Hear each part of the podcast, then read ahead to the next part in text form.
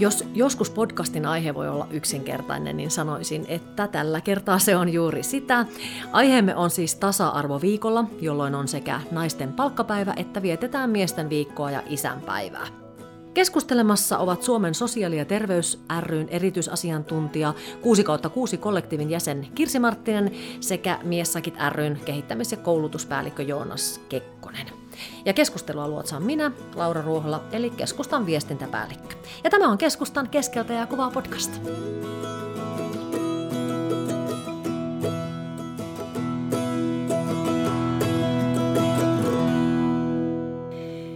Tervetuloa molemmille keskustelijoille ja ää, ehkä tuosta sanasta miessakit ry voisi ottaa heti kättelyssä kiinni. Eli Joonas, kerro ihmeessä hieman, että mitä tuo miessakit tarkoittaa olettaakseni näin, että välttämättä ihan kaikki suurin yleisön jäsenet eivät tiedä.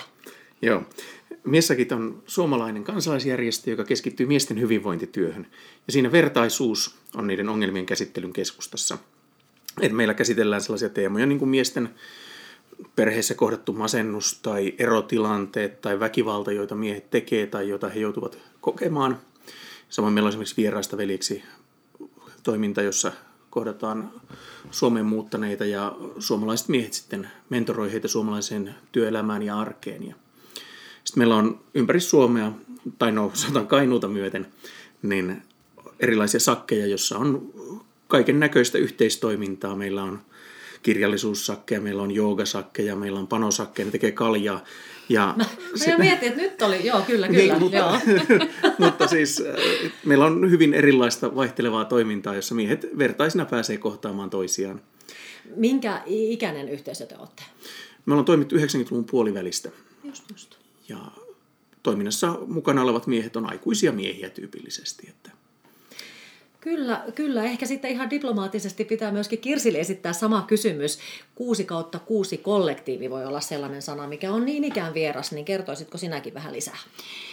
Joo, 6 kautta 6 kollektiivissa on nimensä mukaisesti kuusi henkilöä, kuusi naista. Ja meiltä on tänä syksynä ilmestynyt ää, kirja Työelämän kapinalliset. Ja oikeastaan meidän tarina on lähtenyt ää, Facebookin ompeluseura yhteisöstä, missä me ollaan perustajia ja ylläpitäjiä ja, ja sitten huomasin, että meitä kiinnostaa työelämän kehittäminen. Ja siitä syntyi sitten 6 6 kollektiivi ja nyt ajatukset muotoutunut kirjaksi asti. Jollain tavalla en malta olla tähän sanomatta, että, että kun me keskustellaan tasa-arvosta, niin tässä on heti tämmöiset stereotypiat, on miessakit ja sitten on ompeluseura. Et en mä tiedä, tiedä liitättekö te ne heti miehiin ja naisiin, mutta ainakin mä vähän teen niin.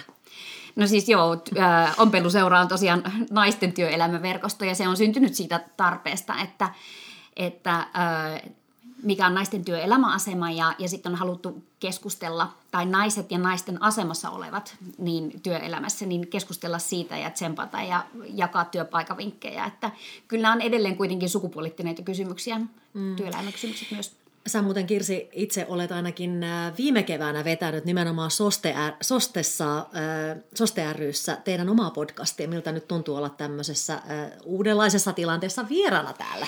Erilaiselta, mutta ihan mukavaa ja kiinnostavaa kyllä. No niin, hyvä näin. Mutta hei, me puhutaan siis tänään tasa-arvosta sen eri, eri muodoissaan, mutta ehkä kuitenkin päällimmäisenä keskustelussa tulee nyt tämän viikonkin myötä olemaan nimenomaan naisten ja miesten välinen tasa-arvo.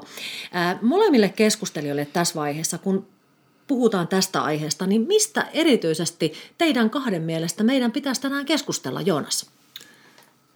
Meillä miesten viikolla tällä hetkellä on teemana miehet ja ero. Ja tässä on tällainen globaali miesteema, joka on intialaisessa miesliikkeessä, yhdysvaltalaisessa miesliikkeessä – ruotsalaisessa miesliikkeessä, suomalaisessa miesliikkeessä, keskusteluita käydään venäläisten kanssa. Ja se on se miesten huoltajuustilanteet ja miten isyyttä saadaan erotilanteiden jälkeen toteutettua. Ja se on se, on niin kuin se mitä me tällä hetkellä halutaan nostaa esiin. Ja surullista kyllä se ei Suomessakaan ollenkaan aina toteudu niin kuin toivotaan. Työelämäteemaan, niin me ollaan järjestetty kysely, jossa kysytään, että millainen on hyvä isä – ja siinäkin miesten omat toiveet siitä, että miten he pääsevät toteuttamaan isyyttään, olivat itse asiassa tämän ajankäytön osalta vielä korostuneempia kuin naisilla.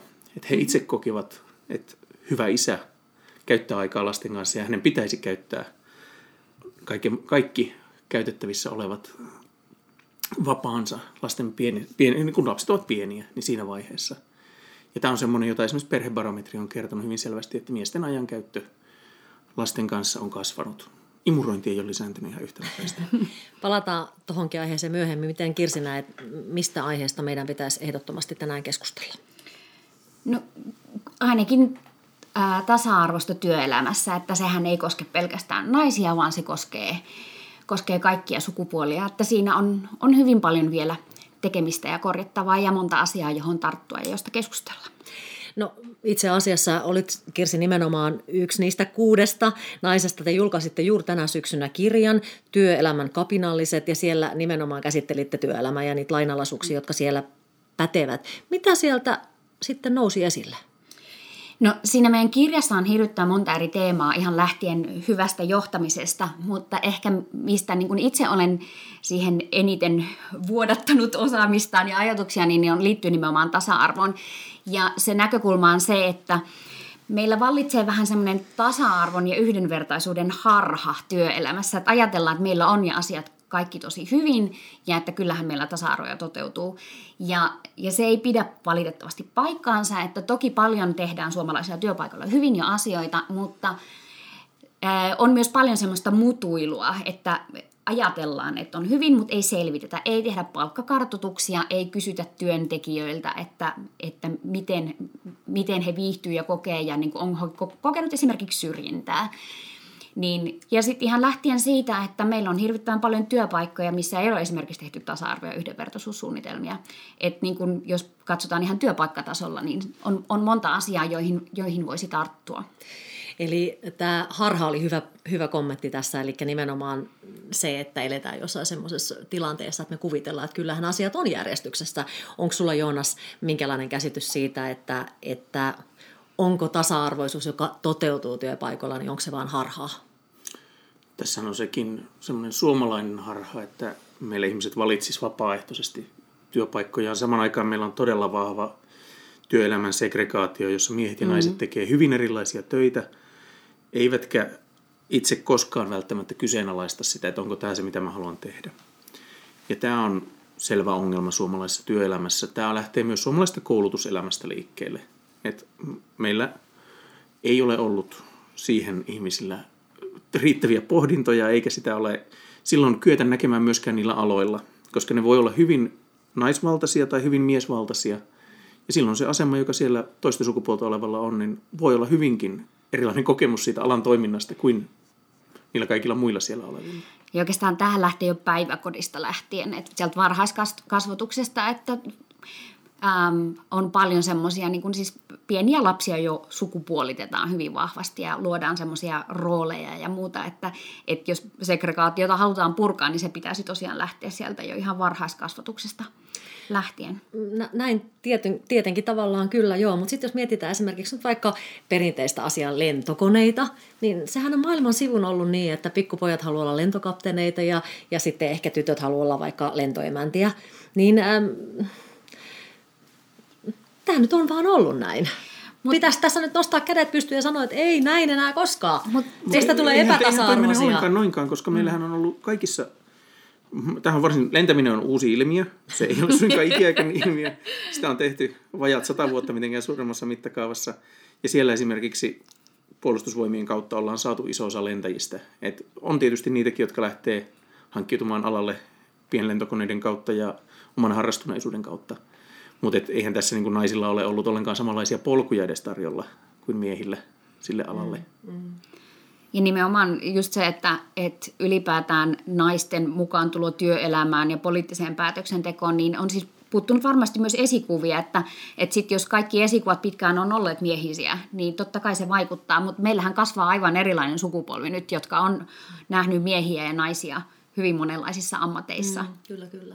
Mutta silti kuitenkin me ollaan siis siinä tilanteessa, että niin kuin tuossa alussa, alussa sanoin, niin tähän viikkoon liittyy monenlaisia asioita. Yksi mm. sellainen asia, mikä tyypittää tätä viikkoa on siis se, että neljäs päivä, ensi, neljäs päivä 11. maanantaina oli siis naisten...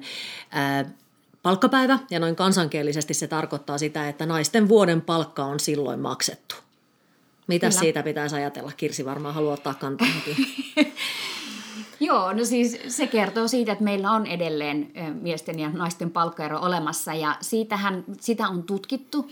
Ja siitä on myös todettu, että siitä on aika paljon on niin selittämättömiä palkkaeroja. Ja välillä ehkä jopa turhauttaa, että tätä joutuu edelleen käymään tätä keskustelua ja niin todistelemaan, että tämä on ihan oikeasti niin olemassa oleva ilmiö. Että sitähän myös kyseenalaistetaan vahvasti ja sanotaan, että, että miehet vaan tekee enemmän ylitöitä ja muuta. Ja siis se on varmasti totta, että koska esimerkiksi jos miettii perheitä, niin, niin se edelleen se vastuut jakautuu eri tavalla. Että voi olla, että naiset tekee, tai tutkimusten mukaan tekeekin enemmän, enemmän kotitöitä ja, ja miehet ehkä enemmän, mutta sitten on paljon näitä selittämättömiä palkkaeroja. Musta tästä on hyvä esimerkki on, että Nokia teetti nyt kuluneena kevään ja kesän aikana palkkaselvityksen. Ja siellä tota, päätettiin korjata kaikki, tai oikeasta kaikki palkat joissa, joissa oli näitä selittämättömiä palkkaeroja, ja 90 prosenttia niistä, joiden palkkaa korjattiin, oli naisia. Eli mm. se on olemassa oleva ilmiö. Ja tämähän on sellainen, joka... Siis tilastollisessa tarkastelussa, mitä mä olen saanut, esimerkiksi me pyydettiin, olin tasa-arvoasian neuvottelukunnan miesjaostossa, niin siitä pyydettiin selvitys ja tilastokeskus antoi siitä silloin sellaisen tiedon, että ne erot ovat julkisella puolella hyvin pieniä, ja se liittyvät nimenomaan näillä ylityötunneilla. Mutta sitten mitä pienempiin yrityksiin mentiin, niin sitä enemmän niitä saattoi olla. Ei ne silloinkaan niin kuin kymmeniä prosentteja olleet, mutta niitä alkoi ilmetä silleen ihan tilastollisesti merkittävästi. Eli tässä on myös, niin kuin sanoit, niin ne tasa-arvosuunnitelmat varmasti on pienissä ja keskisuurissa mm. yrityksissä tekemättä. Sitten tuollainen maailmanlaajuinen yritys, kun epäonnistuu tuossa noin näyttävästi, mm. niin se on sitten kysyttävä, että mitä siinä on tapahtunut. Mutta tilastokeskuksen mukaan nimenomaan niin tämä oli, että yksityisellä puolella selvästi on ilmiötä vielä olemassa, ja sitä ei oikein voida kiistää. Ei se sielläkään niin kuin, todellakaan näin iso ole kuin mm, nyt mm. tietysti uutisoidaan. Mutta mut yksi, mikä tässä on, mikä tälle viikolle tähän teemastoon, jota mekin nostamme, on tämä yksi tämä isyysteema. Mm. Tällä hetkellä me haluttaisiin selvästikin, että isät voisivat osallistua vanhemmuuteen, sen verran kuin he haluavat. Heillä on suurempi halu siihen kuin tällä hetkellä mahdollistuu.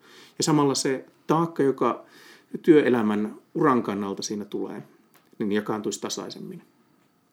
Ja se olisi tällainen hyvin käytännöllinen ja tällä hetkellä myös hallituksen suunnitelmissa mm, korjattavissa kyllä. oleva ero, joka saattaisi tasata näitä puntteja. Samoin se saattaisi eri alojen kesken tehdä sitä ymmärrystä sille työelämän jouston tarpeelle niin näkyväksi niille miesovaltaisimmillekin työaloille. Joo, tämä on ehdottomasti se, se hyödyttää kaikkia, siis miehiä, naisia ja koko yhteiskuntaa, että se vanhemmuus jakautuisi tasaisemmin, että se vaikuttaa naisten työuriin, se vaikuttaa isien, isien aseman ja sillä on ihan valtavan laajat vaikutukset.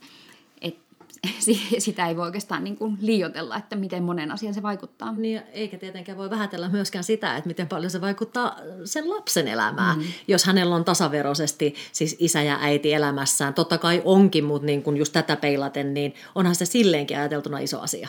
Ja sinänsähän niin kuin meillä Suomessa tilanne on se, että lapset saavat vanhempien aikaa enemmän kuin koskaan Suomen historiassa.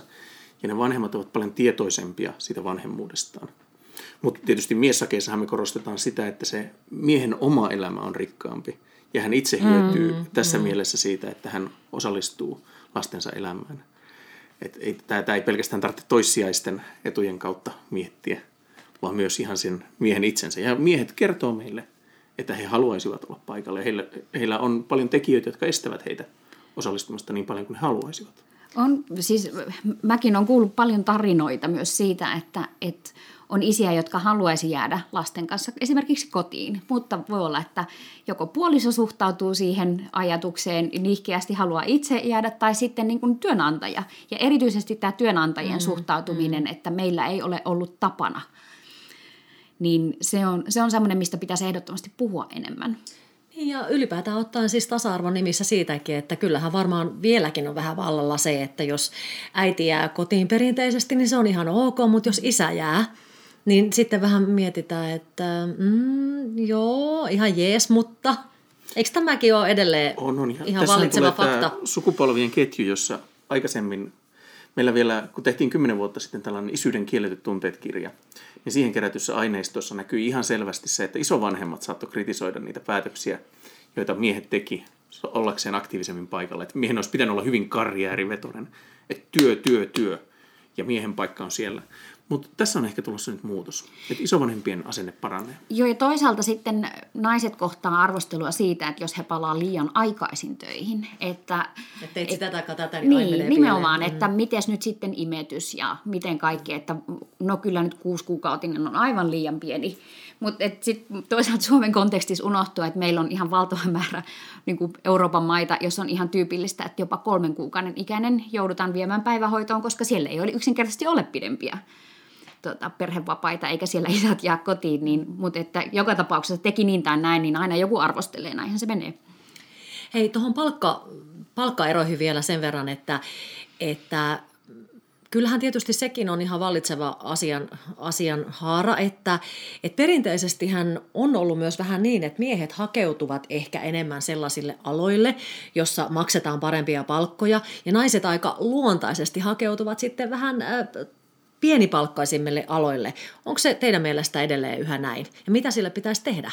Niin vai onko kysymys siitä, että miesvaltaisten alojen palkkoja on nostettu enemmän kuin niiden, että Sekin voi olla näin, mm. mutta mä tietysti en malta nyt olla menemättä takaisin, kun te jo melkein kiivastuitte äsken siitä mun, mun lentokonevertauksesta. Niin mm, jos nyt ajatellaan Joo. vaikka sitä asiaa, että et että miehet esimerkiksi siellä ajautuvat ehkä helpommin haaveilemaan siitä lentokapteenin urasta, mm. josta maksetaan enemmän kuin lentoemänä urasta. Niin miten tätä pitäisi miettiä? Mutta toisaalta mun semmoinen, jonka mä olen nähnyt oman elämäni aikana, niin oli se, että naiset alkoi pärjätä akateemisesti miehiä paremmin, ja he päättivät 80-luvulla, että me aletaan kouluttautua lääkäreiksi sen sijaan, että alettaisiin kouluttautua sairaanhoitajiksi. Mm. Ja se on mahtava esimerkki siitä. Että aikaisemmin he olisivat tehneet sen päätöksen, että mä olen sairaanhoitaja, vaikka mulla on näinkin hyvät oppimiskyvyt ja valmiusalalle.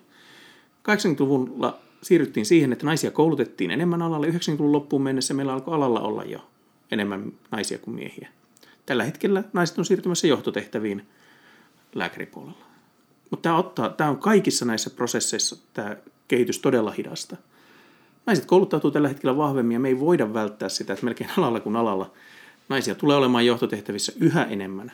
Ja tässä vaan on niin tämmöinen hitaus myös siellä suomalaisessa työelämässä. Että naisten kyvyt ei ehkä tässä mielessä pääse esiin riittävästi. Ja on niitä tekijöitä, jotka estää vieläkin naisia hakeutumasta tai sanomasta kykyjään ääneen. Sä tunnet niitä varmaan paremmin sitten. Joo, mutta toisaalta tähän menee myös toiseen suuntaan, että, että niin miehiä miesten hakeutuminen tällä hetkellä niin kuin naisvaltaiselle alalle, niin, niin äh, siinäkin on aika paljon, että mitä voitaisiin katsoa, koska tietenkin tärkeää on, että ihmiset saa valita semmoisen alan, mikä heitä kiinnostaa ja mihin heillä on ne ominaiset kyvyt. Sehän on niin kuin kaikkien kannalta paras ratkaisu. Mutta kyllä siinä pitää katsoa myös sitä, niin kuin mikä on se meidän yhteiskunnan ja kulttuurin vaikutus, että et mistä ne tulee ne viestit, että mikä ala on on niin kuin naisten ala tai miesten ala, koska kyllähän se vaikuttaa varsinkin nuoriin ihmisiin tosi paljon. Et, et toki niin kuin just lääkärit ja juristit on semmoisia, että sinnehän, siellähän on ihan huomattavasti enemmän naisia ja ylipäätään yliopisto-opiskelijoissa on, mm. on jo reilusti enemmän naisia, mutta että tota, mm. Samaan aikaan meillä on Helsingissä tilanne, että meillä on parturikampaamokouluja, jossa keskiarvorajat lukiosta tulevilla on liki yhdeksää. Mm tiedossa on matalapalkkatyötä ja astma. Noin, noin karusti ilmaistuna. no siis kyllä, siis ei, ne, siellä aloilla hyvin harvoilla palkat nousee. Mm. Se täytyy olla sitten yrittäjäketju, jonka omistaa tai muuta. Että saa. Mutta se on siis, että mm. tässä näkyy ehkä, ehkä semmoinen, että mm. niin kuin voi haaveilla samoilla papereilla melkein mm. juristin urasta tai parturikampaamon niin. vuokratuolista. Sekään ei ole huonoa työtä, mm. mutta kyllä siinä taloudelliset realiteetit täytyisi olla selvillä etukäteen. Kyllä, kyllä. Hei, meillä on tuossa meidän keskustan nettisivuilla on, jos olette huomannut, että tuossa muutama viikko sitten aloitettiin tällainen viikon kysymys. Ja tällä viikolla tämä kysymys koskettelee nimenomaan tasa-arvoa työelämässä, että mitä pitäisi tehdä, jotta siellä oltaisiin entistä tasa-arvoisempia. Ja ähm, Mä voisin ehkä lukasta nämä meidän neljä vaihtoehtoa tähän teille, niin sen jälkeen te voisitte valita niistä vaikka omanne, millä parantaa tätä työelämän tasa-arvoa ja pienentää eroja. Meillä on vaihtoehto A, luoda naisvaltaisille ja vastaavasti miesvaltaisille aloille sukupuolikiintiöt koulutuspaikkoihin. B, työnhakun tilanteessa vähemmistöstä olevan sukupuolen edustajan suosiminen. C, naisvaltaisten alojen palkkatason nostaminen. Ja D, ei ole tarvetta yrittää muuttaa luontaista valintaa. Jos te vastaisitte, ja kun teidän nyt ehdottomasti tässä pitää ottaa näistä vastauksista joku, niin mihin te kallistuisitte? No se Ahan ei ole ylipäätään vaihtoehto, koska tota, näitä kiintiöitähän on aiemmin ollut, mutta nehän eivät enää ole sallittuja sukupuolikiintiöt opiskelupaikoissa, niin se nyt ei sinällään ole ratkaisu. Ähm, en myöskään jättäisi tekemättä mitään ja puhuisi luonnollisesta valinnasta tai luontaisesta valinnasta. Ähm, mä, e, jos mä saisin niin kun, oman suosikkini kertoa, mikä ei ole noista mikään. No se sopii, kyllä. Niin, niin se on enemmänkin kiinnittää tähän niin segregaation purkamiseen laajemmassa niin kuin mittakaavassa, että nythän, siis Suomessahan on ollut viime vuosina useampiakin tämmöisen segregaation purkamiseen liittyviä hankkeita, ja siellä on pitkällistä suosituksia, ja, ja, tota, ja niin kuin tässä aiemmin mainittiin, että kun se se lähtee jo oikeastaan sieltä varhaiskasvatuksesta lähtien, mutta niin kauan kun me ei jotenkin tunnusteta ja tunnisteta tätä ilmiötä ja mistä se lähtee, ja eikä niin kuin, äh, jos me puhutaan vaikka niin kuin, ähm, sukupuolisensitiivisestä varhaiskasvatuksesta, niin sehän herättää hirveän paljon intohimoja, vaikka kyse on siitä, että lapset kohdataan lapsina eikä jonkun sukupuolen edustajina. Niin tavallaan mun mielestä niin niitä voisi, että jos menee tämmöisen Segli-hankkeen tota, nettisivulle, niin siellähän on siis monta sivua suosituksia siitä, että miten segregaatiota voidaan purkaa niin kuin siellä kouluissa ja miten opettajat ja eri ammattilaiset ja, ja niin kuin, ä, opintojen ohjauksessa ja muuta, että niin kuin, ennemminkin mä näkisin, että se pitäisi lähteä niin kuin joka paikasta, eikä tämmöinen yksittäinen, yksittäinen keino. Et tokihan siis niin kuin työnhaussa niin voidaan että jos on kaksi yhtä pätevää hakijaa, niin miksi ei sitten valita sitä, joka edustaa sitä vähemmistössä olevaa sukupuolta, mutta että se on niin yksittäisiä, että se on enemmän mun mielestä laajempi yhteiskunnallinen kysymys. Ja mitä sanoo tähän visaiseen kysymykseen Joonas? Jos nyt puhutaan silleen epärealistisesti ja esimerkiksi tämä on yliopistolain kannalta mahdotonta, niin se, että saataisiin lisäpisteitä niille, jotka hakee aloille, jossa on aivan selviä sukupuolivinoumia, niin se olisi kaikkein paras keino, koska meillä työelämä kärsii siitä. Ja niin kuin sanottu, me, meillä niin kuin ihan se, että mitä ihmiset näkevät palveluissansa, niin meillä on erilaiset kokemusmaailmat miehillä ja naisilla mm. työelämässä. Ja siihen se, että koulutettaisiin ihmisiä aloille hieman ehkä kevyimmenkin perustein päästettynä, niin saattaisi auttaa. Näistähän oli ammattikoulussa hieman ristiriitaisia tuloksia. Mutta silti se toi ihmisiä alalle. Että kaikessa yksinkertaisuudessa on temppuja, miten se tehdään. niin, siis näitä on kokeiltu, mutta mm. se, että kyllä niiden rakenteellisia täytyy niiden keinojen olla, että ne, mitä täällä on tapahtumassa niin kuin tällä hetkellä orgaanisesti, niin se on hyvin hidasta. Et tämä, minusta tämä ei ole riittävä tahti. Mm. Mutta onhan siis, jos katsoo tämmöisiä yksittäisiä yrityksiä, vaikka niitä rekrytointeja, joku aika sitten oli joku, olisiko se ollut IT-yritys, joka palkkasi kymmenettä Mikkoa, tämän tyyppistä, niin kyllähän siis niin kuin, äh, työnantajat pystyy myöskin lähettämään sen viestin, että no halutaanko me palkata vielä yksi Mikko lisää tyyppisesti vai, vai niin kuin, että hei tervetuloa tänne, tänne myös Maija välillä. Et... Tämä Mikko taitaa olla päivän sana, eikö eilen ollut verotietopäivä ja sielläkin oli Mikko ja suuritulosten joukossa oli enemmän Mikkoja kuin yhtään naista tai jotain. Joku, joku Mikko-juttu oli sielläkin, mutta Mikko on, olkoon niin, siis johtajinahan on enemmän Kyllä. Suomessa juhia kuin naisia. Että. juuri näin, juuri näin. Mutta se kertoo juuri, että se on ollut muotinimi tietyssä vaiheessa ja se kertoo, että sen ikäisiä... Mikot ovat niin nyt on tietyn ikäiset mikot ovat juuri tulleet menestykseen tällä hetkellä. Hei, tota, sellainen tuli tässä mieleen, mieleen ihan niin yleisesti tästä tasa-arvokeskustelusta, että kyllä tässä jotain jännää tässä kaikessa on, kun miettii sitä, että, että, että että mekin istutaan tässä ja keskustellaan siitä, että naisten ja miesten tasa-arvo. Mutta sitten kuitenkin, kun ollaan esimerkiksi sellaisessa tilanteessa, että, että, että katsottaisiin nyt vaikka telkkaria, ja siellä olisi vaikka miespuolinen juontaja, ja sitten siellä olisi neljän miehen paneeli, eli tämmöinen all male panel, niin sitä mietitään sitten, että et joo, että et eipä ole tasa-arvoinen ja kyllä mm-hmm. olisi pitänyt naisia saada. Mutta jos tämä sama asia on toisinpäin, siellä on naispuolinen juontaja ja neljä naiskeskustelijaa, niin sehän on heti silleen, että jes, tämä on tosi ok. Ja sitä ei kukaan kyseenalaista. Miksi on näin? No, se liittyy siihen, että, että miehet... Hypätääkseni asiasta nyt vähän toiseen, mutta kuitenkin. Mutta se johtuu siitä, että äh, tämmöiset johtaja, ylipäätään valtapositiot on ollut pitkään miesten hallussa ja miehet on ollut asiantuntijoita ja me ollaan niin kuin totuttu. Sitten sitä on alettu kyseenalaistamaan ja vaatimaan, että, että naisten pitäisi näkyä myös, koska naisia, naisia löytyy myös niihin asian, asiantuntijapaneeleihin. Niin tavallaan se, että jos se nyt tässä kohtaa kääntyy, että välillä nyt on pelkkiä naisia mm-hmm. asiantuntijoina, niin se ei kerro vielä siitä, että ne valta-asetelmat olisi kääntyneet toisinpäin yhteiskunnassa.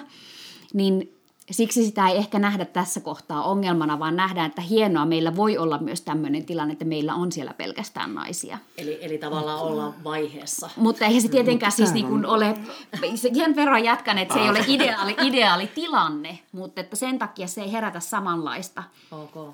Mutta onhan tämä siis kyllä se, jos käydään vaikkapa lastenkasvatuskeskustelua, jossa mm. on paneeli koossa, jossa naiset haastattelee naisia, niin se ei ehkä tule julki, mutta me kuullaan jo sitä, että miehet mm. sanoo, että me ollaan nyt tuossa tästä ulkopuolella, selvästikään ei kiinnosta. Mm. Ja pahimmillaan ne miehet sanoo myös sitten, että pitäkää tunkkinne, että tämä en ainakaan kuuntele. Koska siinä koetaan, että siinä ollaan valtapositiossa. Kyllä, joo. Ja se on ihan totta, on tietyt aiheet, jotka on ollut sitten, aiemmin on ollut niin kuin, että mistä miehet on puhuneet ja mistä naiset on puhuneet, onhan sitä edelleenkin. Että sosiaali- ja terveysasiat niin on ollut pitkään NS-naisten teemoja ja talousmiesten, jos nyt tälleen karrikoidaan. Kyllä, kyllä. No mä nyt sitten sujuvasti tietysti käännän keskustelun tähän miesten viikkoon, koska Joonas jo vähän, vähän tota, on ohja, ohjannutkin keskustelua sinne. Joonas, sä varmaan mielelläsi vastaat kysymyksen, että tässä meidän muuttuvassa yhteiskunnassa, niin mitkä asiat on niitä, missä miehet on tällä hetkellä eniten sitten altavastaajia? Meillä se suomalainen koulutusjärjestelmä on tällä hetkellä ollut muutoksessa ja se muutos ei ole ollut kaunis nuorten miesten kannalta. Tähän liittyy myös suomalaiseen työelämään. Että meillä suomalaisessa työelämässä vielä 1980-luvulla saattoi pärjätä aika vähäisellä koulutuksella ja saada jonkinnäköisiä töitä. Ja ne oli säännöllisiä ne työurat, siellä ei ollut isoja katkoksia. 1990-luvulla, tämä tieto on nyt tilastokeskuksen ja SAK antama, ei minun viisauttani, niin siinä vaiheessa taas alkoi käydä niin, että heillä työurat muuttu katkonaisiksi. Ja nyt me ollaan päätymässä siihen tilanteeseen, että ammattikoulun käyneillä työurat on katkonaisia ja siellä on pitkiä työttömyysjaksoja. Ja ne, jotka Suomessa on tällä hetkellä pelkän ammattikoulutuksen varassa tai ilman tutkintoa, niin heissä miehet on ylikorostuneina. Ja tämä porukka, no me säätiö puhuu siitä yli 60 000 kadotetusta miehestä, jotka ei löydä paikkaansa tässä yhteiskunnassa. Se on ja aika traaginen luku. Mm. Se on, ja se, heidän muuttonsa on tällä hetkellä tuhat miestä lisää vuodessa. Et vaikka sieltä vanhemmasta päästä kuolee, niin alapäästä epäonnistutaan niin nopeasti – että meillä on tuhat miestä lisää pihalla suomalaisen yhteiskunnan toiminnasta per vuosi. Ja tämä on se, mikä on mulle selvästi semmoinen suomalaisen yhteiskunnan epäonnistuminen. Ja ne toimet, joita tähän osalta on tehty, on olleet hyvin vähäisiä. Tämä on tietysti hyvin monimutkainen kysymys. Ja tähän liittyy juuri tämä rakennemuutos, jossa ollaan kaupungillistettu, työt on monimutkaistaneet valtavaa tahtia, ja niiden perässä pitäisi kyetä liikkumaan niin taidollisesti kuin maantieteellisesti. Ja siihen ei ole kyetty antamaan valmiuksia. Joo, toi on sellainen, mikä pistää vaan tässä nyökyttelemään, kun jää mm. miettimään sitä asiaa, että Joonaksen mainitsema, mainitsema su, suhdannettomuus, niin se ei ole kyllä missään muodossa ok. Ei, ei. Se on, on hurja noi on. luvut ja jokaisen numeron taakse kuitenkin sitten siellä on aina inhimillinen tragedia. Nimenomaan juuri näin. Öm, ehkä mainitsit tosiaan jo alussa kun miesten viikon minä mainitsin, niin siellä tuli se sana ero. Eli eikö miesten viikon kantava teema ole se erosta selviäminen miehen kannalta katsottuna? Kyllä, mies ja ero on nyt ja se, kuinka erotilanteissa miehen vanhemmuus toteutuu, niin sehän on nyt se, mistä erityisesti puhutaan. Et meillekin toimintaa miessakeille, niin monesti miehet kykenisivät vielä sen kaiken kivun ja muun sietämään, mutta heillä on ne lapset siinä, joiden takia heidän täytyy oppia siitä, kyetä muuttumaan siinä tilanteessa. Ja erotilanne on sellainen, jossa se lapsien kohtalo huolestuttaa miehiä, se heidän roolinsa se, että he tuntevat, että heille ei anneta siinä roolia, että heitä pelataan jopa ulos siitä isyydestä. Tähän ei, tämä on osittain myös heidän oma kokemuksensa, josta me kyetään auttamaan heitä pois ja näkemään myös sen, että mitä se yhteiskunta yrittää siinä. Minkä takia Kirsi sun mielestä ero on naisten omina, oma, omaisuutta? Ja onko se sun mielestä niin? En mä tiedä, onko se naisten omaisuutta. Ähm, Ja vähän lapsetkin. mutta että tietenkin siinä, siinä joudutaan ratkaisemaan tosi isoja kysymyksiä siitä, esimerkiksi jos on, että missä, la, missä lapset asuu ja kenelle huoltajuus menee ja tavallaan tarkastelemaan niitä niin kuin väistämättäkin jo siinä kohtaa niin kuin menneen parisuhteen erilaisia dynamiikkoja. Että, ja, ja, millä, ja tietenkin en ole tämän aiheen asiantuntija, mutta että, että siinä on varmaan niin monta, monta kysymystä ratkaistavana ja sitten toisaalta toisaalta sitten niin kuin ajatellaan itseä ja ajatellaan lapsia ja jokaisella on varmaan omanlaisen näkemys siitä, että mikä olisi se paras, paras ratkaisu, niin siinä, se on varmasti totta, että, että tota, se on ollut vähän semmoista niin kuin naisten pelikenttää johtuen siitä, että, että miten ne on ne vanhemmuuden vastuut esimerkiksi jakautunut. Eihän aina ole kyse siitä varmastikaan, mutta että tämä on varmaan yksi kysymys siinä. Ja, mutta että en mä tiedä, Joonas osaa ehkä niin kuin avata, Joo. mitä kaikkea Siis tähän tämähän on- liittyy. Tämä on varmaan aika moninainen. Me ollaan vielä Niin on. toinenkin puoli tuntia tässä keskustelemassa, jos me lähdetään tähän syvällisesti. Siis, Mutta... mutta... Semmoinen perusdynamiikkahan siinä on ollut, meillähän erojen määrä on Suomessa ollut 1980-luvulta hyvin tasainen. Joo. Eli tässä ei ole tapahtunut semmoista suurta trendimuutosta sen jälkeen, kun lainsäädäntö muuttui silloin 80-luvulla. Mm. Ja se seuraa hyvin samanlaista kehityskulkua kuin kaikkialla muuallakin länsimaissa, eli semmoiset kaksi kolmasosaa eroista ottaa naiset. Ja niissä tilanteissa ongelmaksi muodostuukin kaikissa maissa, että yhteiskunta olettaa juuri tämän asetelman, että naiset mm. ovat ne, jotka ovat kykenevämpiä hoitamaan lapsia, joilla on enemmän halua siihen. Ja se tarina toisinnetaan sitten siinä eron jälkeisessä neuvottelussa. Mm. Mutta tähän ei mene ollenkaan tähän tarinaan se, että ne miehet on nyt olleet, meillä on nyt ollut sukupolvi, joka on osallistunut siihen lasten kasvatukseen mm. selvästi enemmän kuin vanhempansa. Mm. Saatikka isovanhempansa. Ja heidän kokemuksensa siitä erosta on jo aivan erilainen. Ja Joo. juuri, että jos siinä toisennetaan sitä tarinaa, joka on niin kuin puolentoista sukupolven päästä taaksepäin katso, katsova, niin se ei ole taas heille mitenkään reilu tai heidän oma elämäntilannettaan kuvaava. Totta, ja äh, sitten ehkä Joonas, nimenomaan sinulle vielä yksi kysymys. Äh, ähm, teillähän on siellä miessakeissa, niin teillä on myöskin, onks, olenko oikeassa, miesluuri, Kyllä.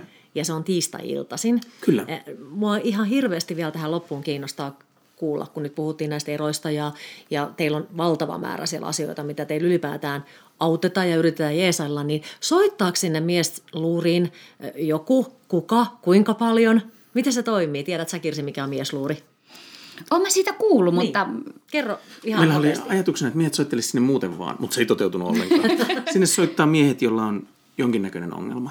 Että heillä on ongelmia juuri, erotilanteet on semmoinen, josta meidän kaikkiin palveluihin yhteyttä ottaessa siitä voi olla ainakin kaikuja.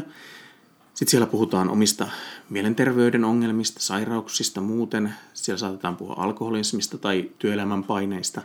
Että se on niin kuin hyvinkin tämmöinen niin kuin arjen ongelmatilanteet tai parisuhdetilanteet, jotka heillä on ja joita he pyrkivät ratkaisemaan.